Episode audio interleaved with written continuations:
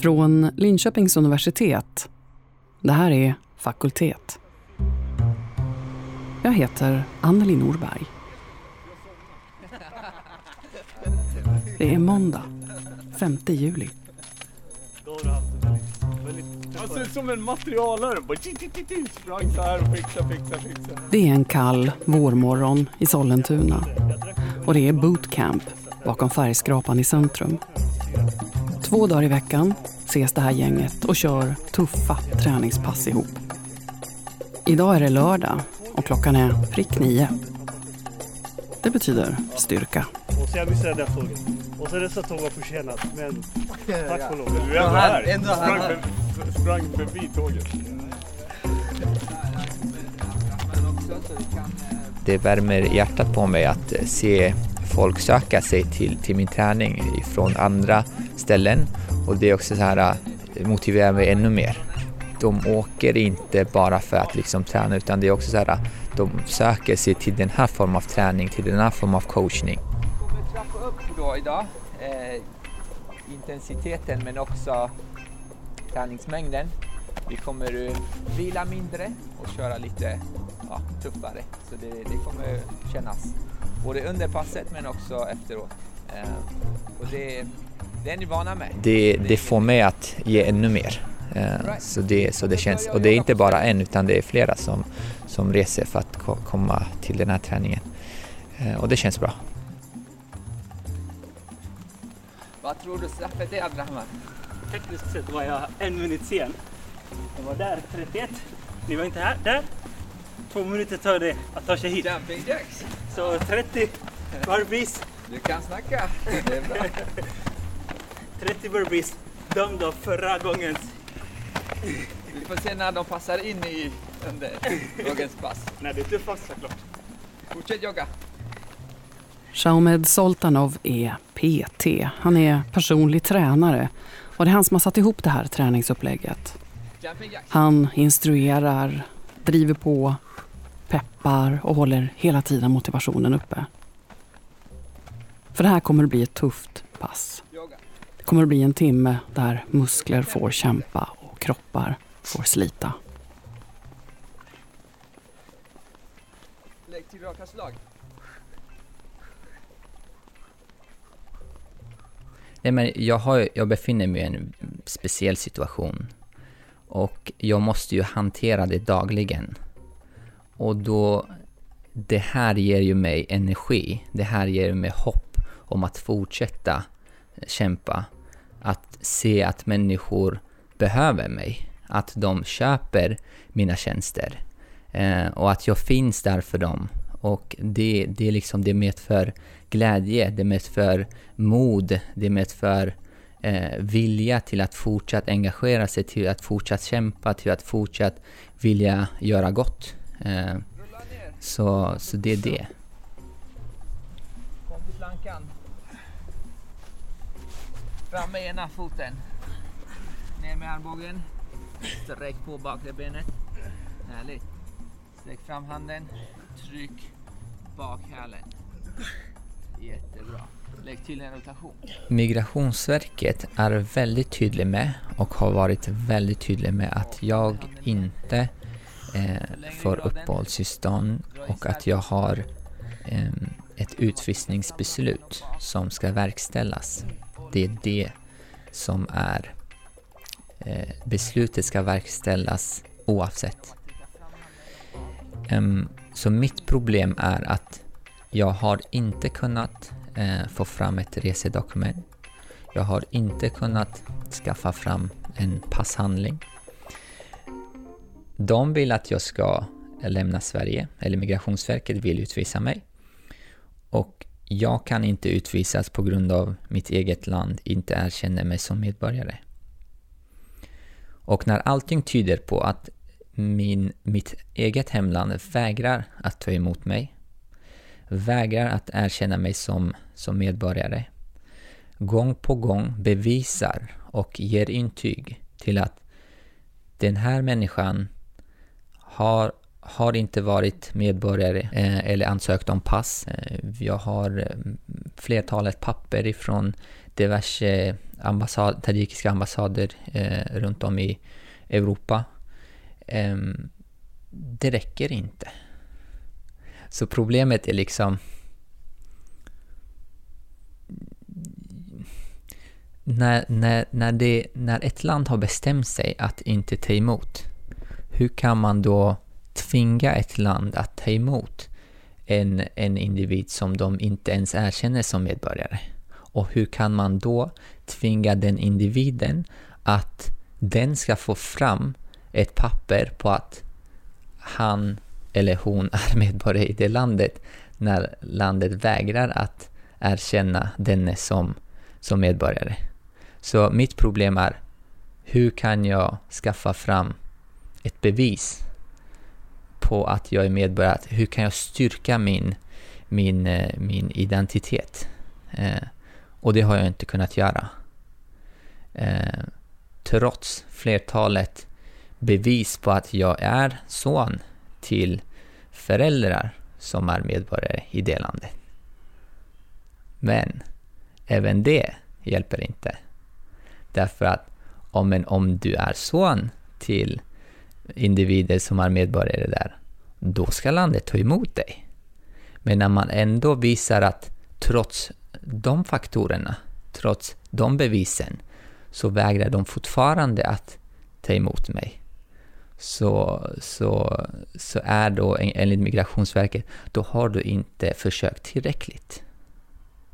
Då har du inte medverkat tillräckligt.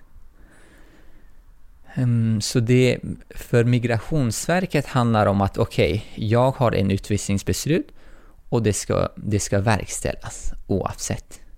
Och det är jag som ska se till att eh, mer eller mindre tvinga Tadzjikistan, eller bönfalla inför Tadzjikistan att okej, okay, kan ni inte ta emot mig? Kan ni inte ge mig ett, uh, en, en resedo ett resedokument så att jag kan komma tillbaka? Men varför vill de inte ha dig då? Varför vill de inte erkänna dig? Um, mm. Tadzjikistan um, har bestämt sig för det och uh, varje gång jag kontaktar Tadzjikistan så, så, så säger de vad är det du inte förstår? Liksom det är lite den tonen. Det är lite det, tittar man igenom de de, de svaren de ger och, och det är väldigt så tydligt, alltså ingen kan säga emot dem och det är det jag tänker, jag har tänkt de sena, senaste åren när, när dokumenten börjar komma en ett efter ett och liksom bevis på bevis på bevis på bevis. Eh, till och med Migrationsverket gett upp. Eh, återvändande enheten bara, nu, nu kan vi inte komma vidare. Sam, samordnings, eh, ambassadsamordningen, nu ger vi upp, alla dörrar är stängda. Eh, och då, då, min handläggare säger att jag, jag vet inte vad jag ska göra. Helt ärligt. Ah, jag vet inte vad mer jag kan göra. Jag är helt låst.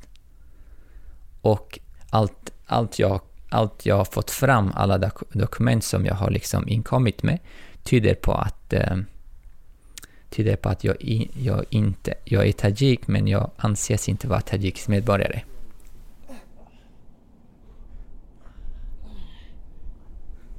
Det här är ett exempel på det som i svensk migrationspolitik kallas praktiskt verkställighetshinder. Det är alltså inte praktiskt möjligt att utvisa en person trots ett utvisningsbeslut. Det finns alltså någon form av hinder. Och själva situationen kallas limbo. Att vara fast i en obegriplig moment 22-situation där du varken kan ta dig fram eller tillbaka. Varken in eller ut. Och vad du än gör. Ingen logik. Inget nästa steg. Ingen möjlighet att påverka. Och så den där osäkerheten. Vad är nästa steg? När ska någonting hända? När kan någonting hända? Och när kan jag börja leva? Nej, och det är ju det som är liksom definitionen av limbo. Det är ju just att du inte kommer varken ur eller det, det går liksom inte att komma vidare. Du är, du är så att säga fast i den här situationen och det är ju nedbrytande och det, det kan vi ju se även hur asylprocessen, som också innebär en väntan, en annan sorts väntan där det ändå finns någon slags idé om att ja, men jag kommer att få ett beslut. Vi kan ha långa handläggningstider och så, men att det ändå finns, finns ett, ett slut på den processen. Anna Lundberg är professor i välfärdsrätt vid Linköpings universitet och en av landets experter på svensk migrationslagstiftning. Hon ledde för några år sedan en statlig utredning kring just sådana här praktiska verkställighetshinder. Utredningen kom 2017 och kallas ofta just för Limboutredningen. Och det går inte att göra någon rangordning, brukar jag säga, mellan olika, olika typer av lidande. Men det är klart att, att då inte ha någon som helst aning om när man ska kunna komma ur den här situationen. Att inte heller få några klara instruktioner från Migrationsverket.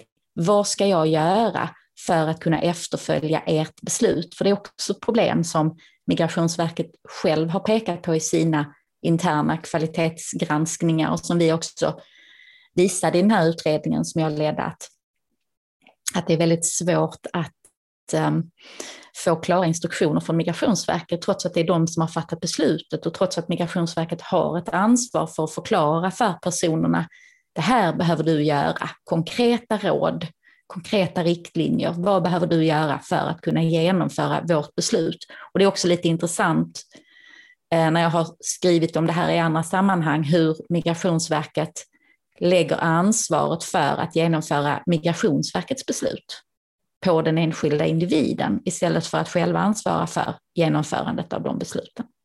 Och fast att Migrationsverket är väl medvetna om att de här besluten är ytterst svåra att genomföra.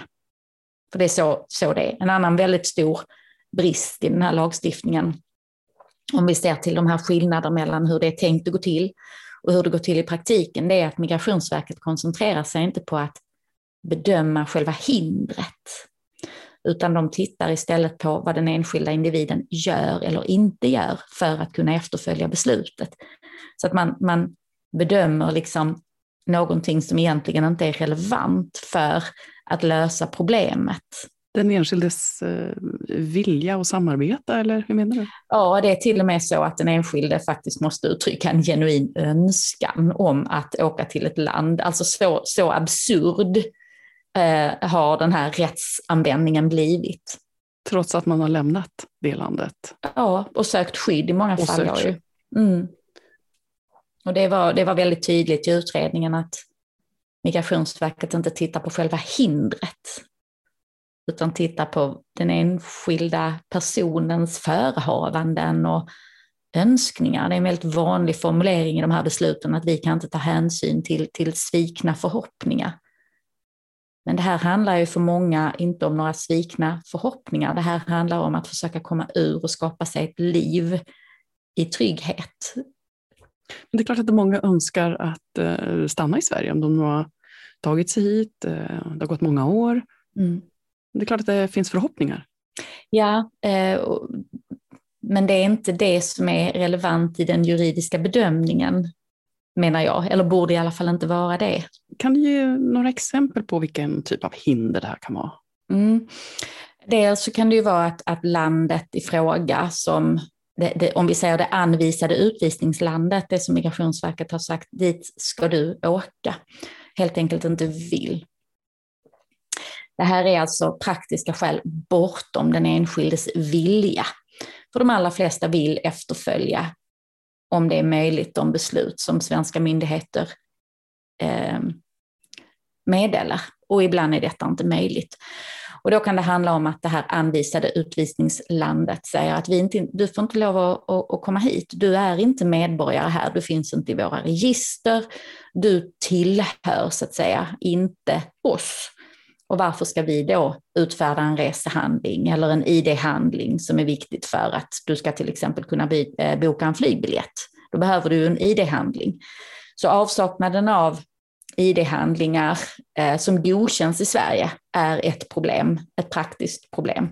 Ett annat problem kan vara att man säger från de här ländernas sida, ni får inte komma in. Till exempel gjorde Libyen det för några år sedan. Man sa att inga statslösa palestinier är välkomna till Libyen. Det spelar ingen roll om ni har bott här i generationer. Ni är inte välkomna hit. Just i det fallet så innebar det att man faktiskt fick tillfälligt rätt att stanna i Sverige om du var statslös palestinier och kunde visa att du och hade ett utvisningsbeslut till Libyen. Men om ursprungslandet, eller vad man nu ska kalla det, det land där jag har bott, mm inte erkänner mig, är jag inte då i princip statslös oavsett var jag kommer ifrån? Jo, absolut. Och, och statslösa eh, har vi också kunnat visa att de hamnar i en allt svårare och längre väntan eller limbo. Att, att den möjligheten att komma ur den här limbosituationen har blivit allt mindre och allt snävare i Sverige därför att man då är väldigt restriktiv i sin tolkning av de här reglerna på Migrationsverket.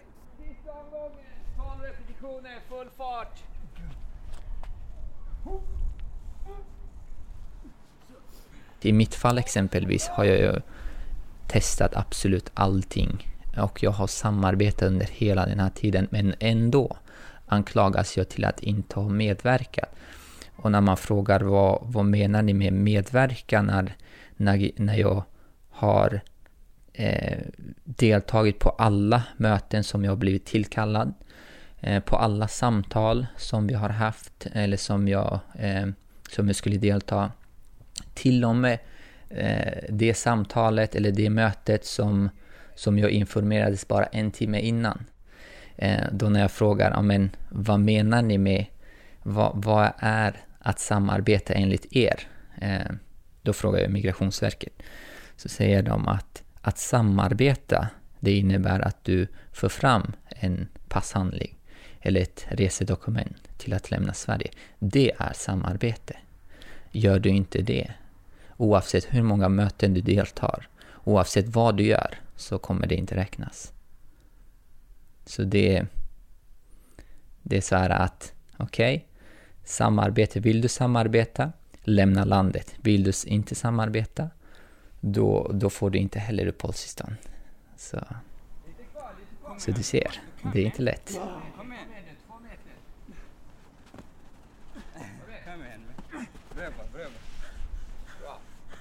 Limboutredningen pekade på flera brister i rättstillämpningen i Sverige idag.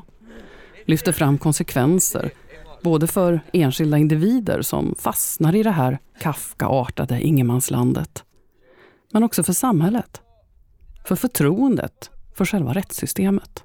Det finns, det finns många brister på, på många nivåer som har sin grund i hur, hur världen är organiserad, att vi har en, en, en, en, det som kallas för den västfaliska världsordningen, där vi har en planet som är indelad i nationalstater och vi tänker väldigt mycket att människor har en tillhörighet genom sitt medborgarskap, men så ser inte världen ut idag på många sätt, utan ser ut på ett annat sätt. Har Migrationsverket blivit så mycket tuffare mm. i sina beslut när det gäller de här enskilda människorna? Mm. Om du jämför med några år tillbaka? Om jag jämför med några år tillbaka så har Migrationsverket blivit tuffare, men Migrationsverket var väldigt tuff i de här bedömningarna också för några år sedan. Det här är en, en, en problematik som är, som är välkänd um, och som är svår för politikerna att hantera eftersom den tangerar någonting som är nästan oberörbart, nämligen att inte alla som får ett utvisningsbeslut kan lämna Sverige.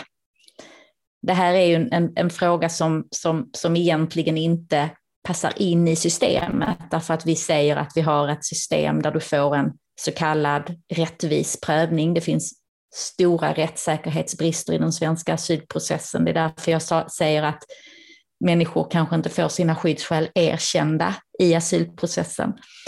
Men, men, men systemet är uppbyggt så att du ska kunna få en rättvis bedömning av dina anspråk på asyl. Och sen när du får ett beslut så ska det beslutet gå att genomföra. Får du ett beslut om att lämna, då ska du lämna. Det är hela, hela systemet är uppbyggt kring. Det är därför det, det här vanliga mantrat som har blivit allt vanligare under senare år, att nej ska vara ett nej, um, som är, är välkänt nu. Men, men det har alltid varit så att inte alla beslut går att genomföra. Du har också identifierat på många sätt eh, en ganska stor diskrepans mellan eh, vad den svenska lagstiftningen faktiskt säger, vad som står i regelverket och, och, och hur, det sen, hur den sen används. Mm. Är det också en stor brist hos oss, eller? Det är en stor brist och, och, det är en brist som är välkänd men som ändå måste belysas om och om igen. Därför att om det finns för stor diskrepans mellan det som lagstiftaren då har sagt, att till exempel i, i mitt fall, då, jag har ju tittat mycket på hur Migrationsverket använder lagstiftningen, om det finns för stor, stor skillnad mellan vad, det, vad Migrationsverket gör och vad lagstiftaren har sagt så innebär det ju att hela legitimiteten också brister, att människor börjar tycka att det här systemet fungerar ju inte. Vi behöver en ny lagstiftning och då kan det ju spilla över även när det gäller förtroendet för annan lagstiftning, andra lagar och regler som vi tycker är ganska bra.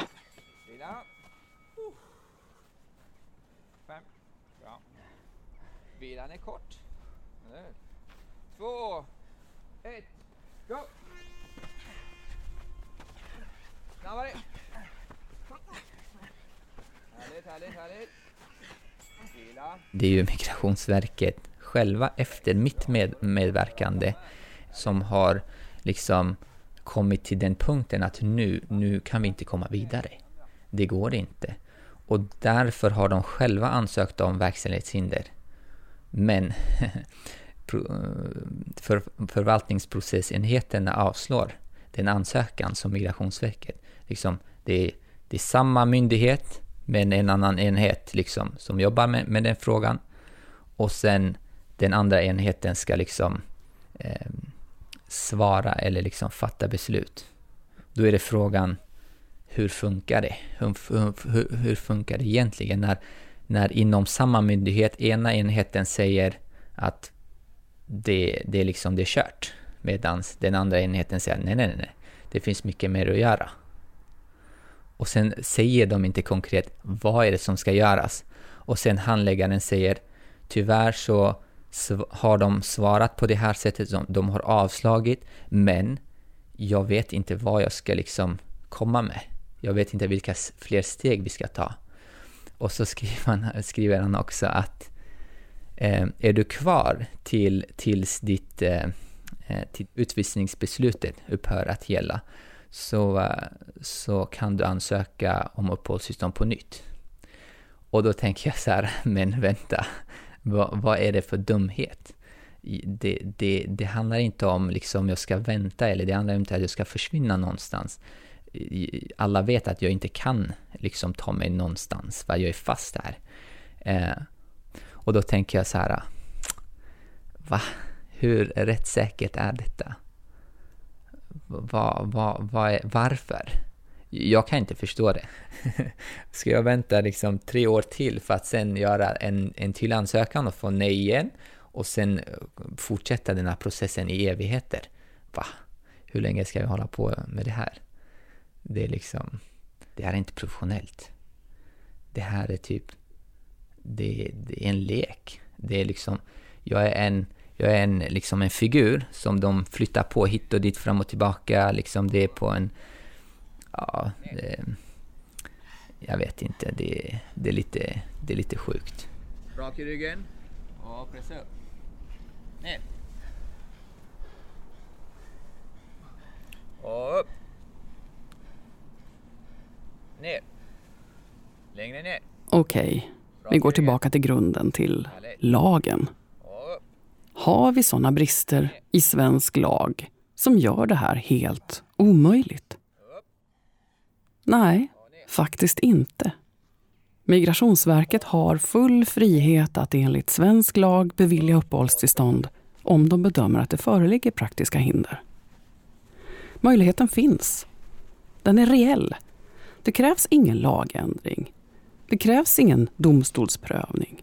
Inget beslut från någon annan myndighet än Migrationsverket självt. Så det är något annat det sitter i. själva rättstillämpningen i praktiken?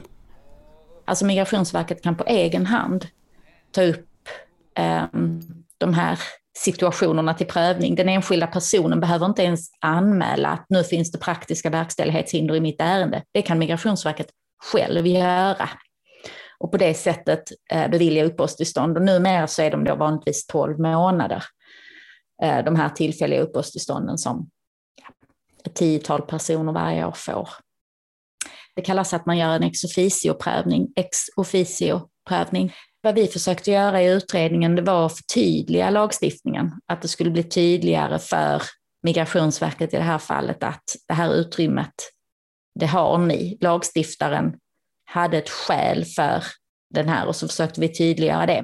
Och bara det liksom att, att peka på att möjligheten faktiskt finns, möjligheten att bevilja uppehållstillstånd finns.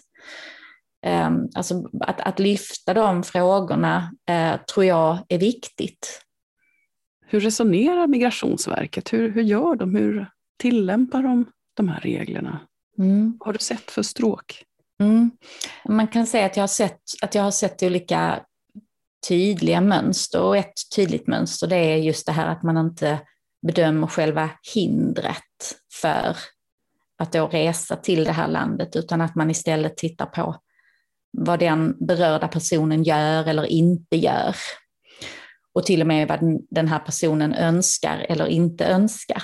Där finns ett stort problem i hur de här reglerna används i praktiken. Ett annat problem eh, som är välkänt i tidigare forskning kring asyl och asylprocessen det är att det finns en, en misstänksamhet gentemot de som söker skydd. Um, det finns en, en, en doktorsavhandling som, som kom 2004 som, som innehåller ett citat där det är en intervju med någon som arbetar på Migrationsverket som säger att när jag började arbeta här så fick jag ont i magen när jag skulle meddela utvisningsbeslut. Men nu efter några år så får jag istället ont i magen när jag ska bevilja uppehållstillstånd. Och det säger någonting om den, den, den om vi kallar det avslagskultur eller som, som sitter i väggarna, att efter ett tag så blir du någon form av tydlig gränsvakt när du arbetar på Migrationsverket, kom den här eh, studien fram till, fram till då av Eva Nordström. Och den misstänksamheten mot asylsökande som vi ser. Vi ser den inte minst i den offentliga debatten också idag väldigt mycket, att, att, att det finns ett, ett asylsökande beskrivs som, som ett hot. Det finns ofta en koppling till risken för rikets säkerhet genom kriget mot terrorismen. Ehm, det finns en, en stor debatt omkring att, att människor vill tära på den svenska välfärden. Det finns, det finns en, en misstänksamhet mot människor som vill så att säga komma till Sverige. Utan debatten är i sig ett uttryck för en misstänksamhet. Och det följer liksom med i hela asylprocessen. Redan när du registrerar din ansökan om att söka skydd i Sverige, när du, när du går till Migrationsverket och säger jag vill ha skydd, jag behöver skydd. Redan vid det tillfället så kommer ofta frågan, Jaha, och vad gör du om du får ett avslag? Kommer du då lämna Sverige? Och för den personen som har korsat en nationsgräns för att sätta sig i säkerhet så är ju den frågan fullkomligt irrelevant vid det tillfället. Men redan från början så finns det liksom motivering, motiverande små eh, tecken på att du ska lämna så småningom. Eh, och det ser vi väldigt tydligt också i de här bedömningarna, en misstänksamhetskultur eh, som spiller över. Man tror inte på att individen, den berörda, har gjort tillräckligt mycket. Så det är också ett exempel på, på eh, en tydlig tendens i den här rättsanvändningen. Och det här är också situationer där den enskilde inte har någon möjlighet att överklaga. Utan ehm, de här besluten som Migrationsverket fattar, de överprövas inte i domstol. Vilket innebär också att den användningen av rätten som vi har studerat på Migrationsverket, den granskas inte i en domstolsprocess på det sättet som till exempel ett asylbeslut granskas i en domstolsprocess. det här beslutet att inte bevilja uppehållstillstånd på grund av då, som det heter i lagen, praktiska verkställighetshinder. Det överprövas inte i domstol. Den rätten finns inte.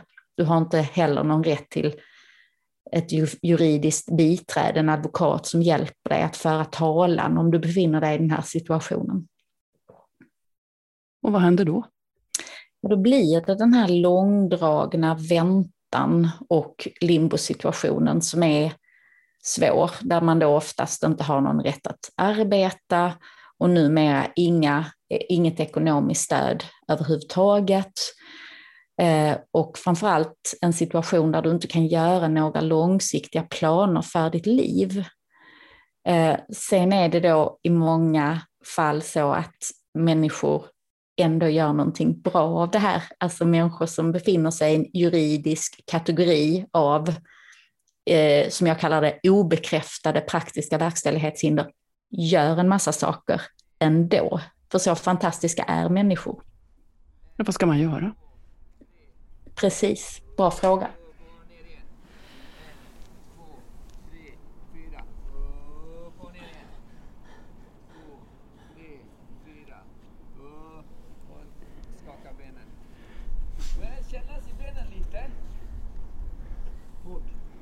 Höftböjarna sen i onsdag. Jag vet inte fan. Det var precis som ett jävla wake-up på dem. De ville gå in i... De ville gå... Sen direkt efter löpningen körde vi ju... Samtidigt, jag upplever, om jag, om jag ändå får säga vad jag tycker om eh, eh Migrationsverkets äg, äg, äg, agerande, eh, domstolens agerande och sedan förvaltningsprocessenheternas agerande, så ser jag att eh, utredningarna har varit väldigt eh, på något sätt slarviga.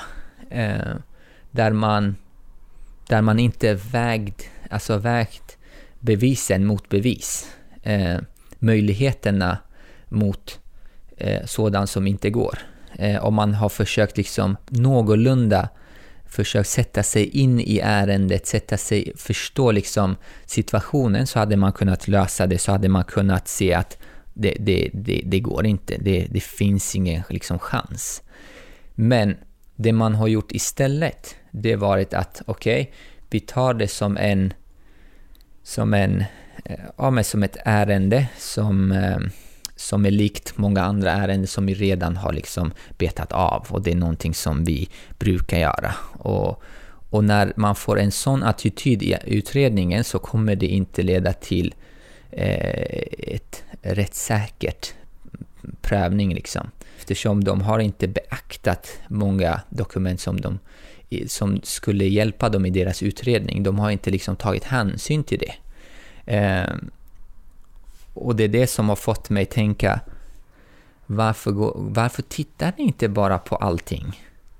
Varför liksom bläddrar ni inte i, i de här äh, dokumenten? Ehm, det är bara liksom, det är bara se, eh, läsa. Mycket av dem är ju liksom översatta på engelska eller att de är på engelska. Det är ett språk som man kan.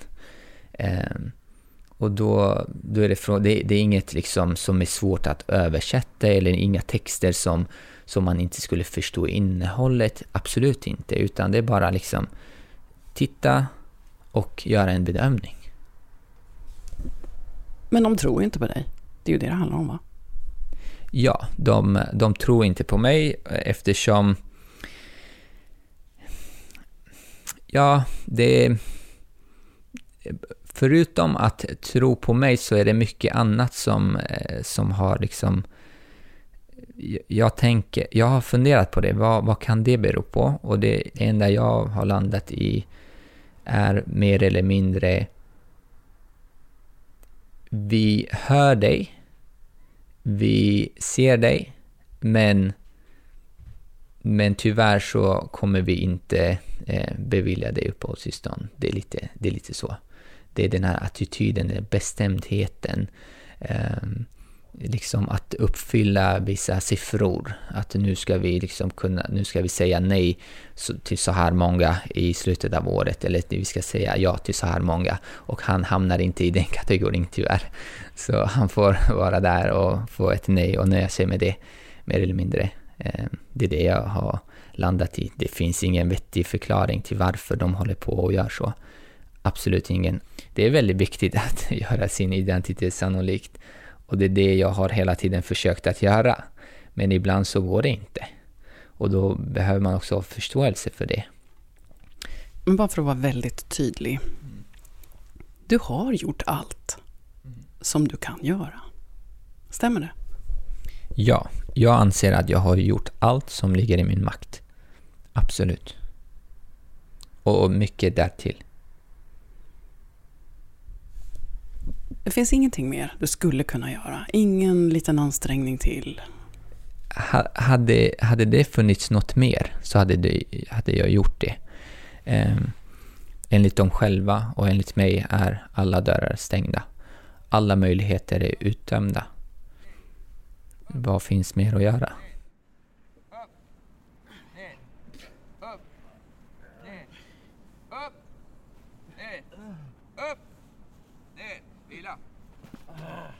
Fyra killar på ett bootcamp i Sollentuna en lördag morgon.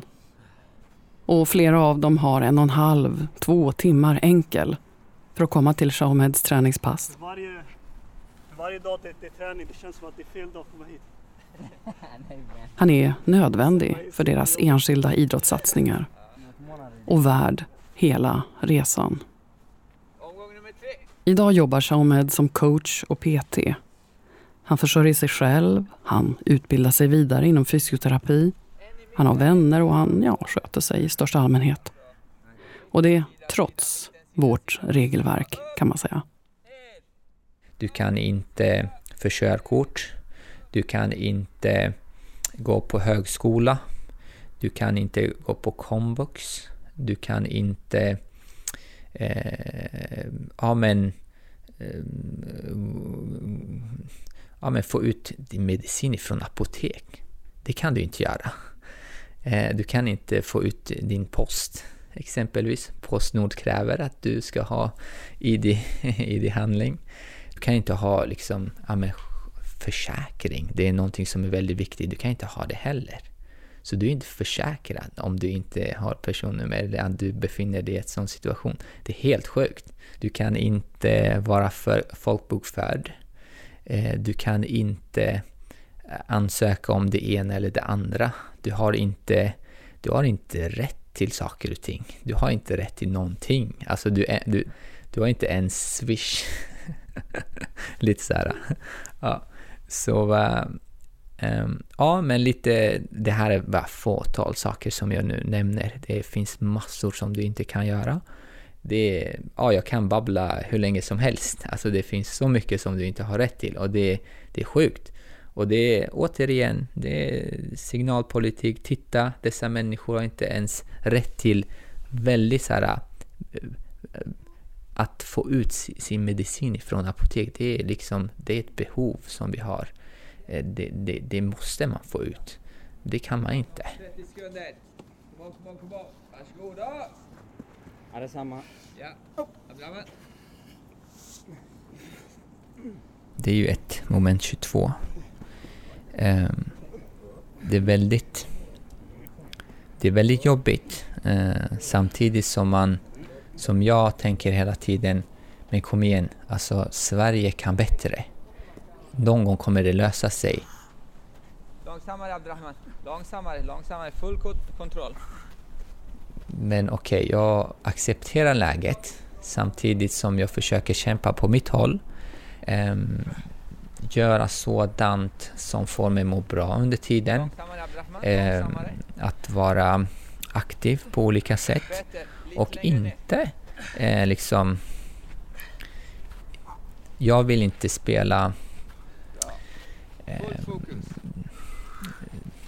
vad ska man säga? Jag vill inte spela det spelet som Sverige eller eh, vissa svenska myndigheter försöker eh, spela utan att det faktum att man eh, utsätter människor till, till, en, till en psykisk tortyr.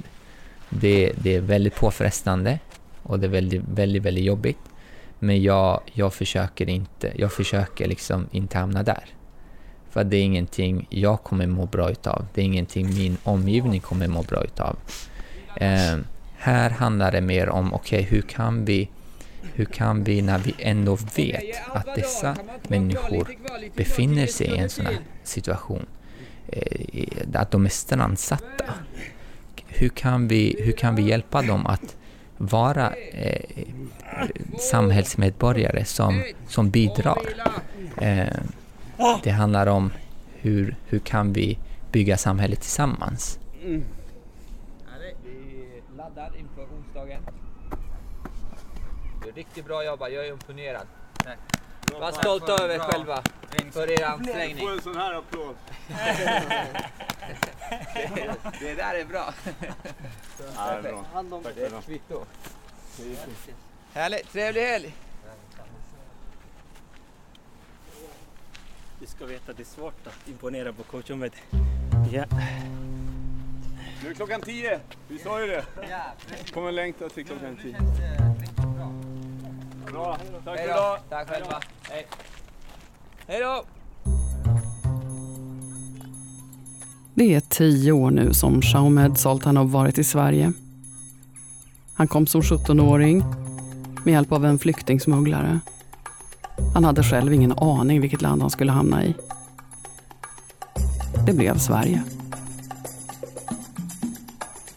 Du hörde tidigare också Anna Lundberg professor i välfärdsrätt vid Linköpings universitet och en av Sveriges ledande experter på migrationslagstiftning. Hon har också en nyckelroll i initiativet Asylkommissionen som består av en rad olika aktörer som vill uppmärksamma de faktiska konsekvenserna av den svenska asylprocessen. Både för enskilda, men också för hela samhället.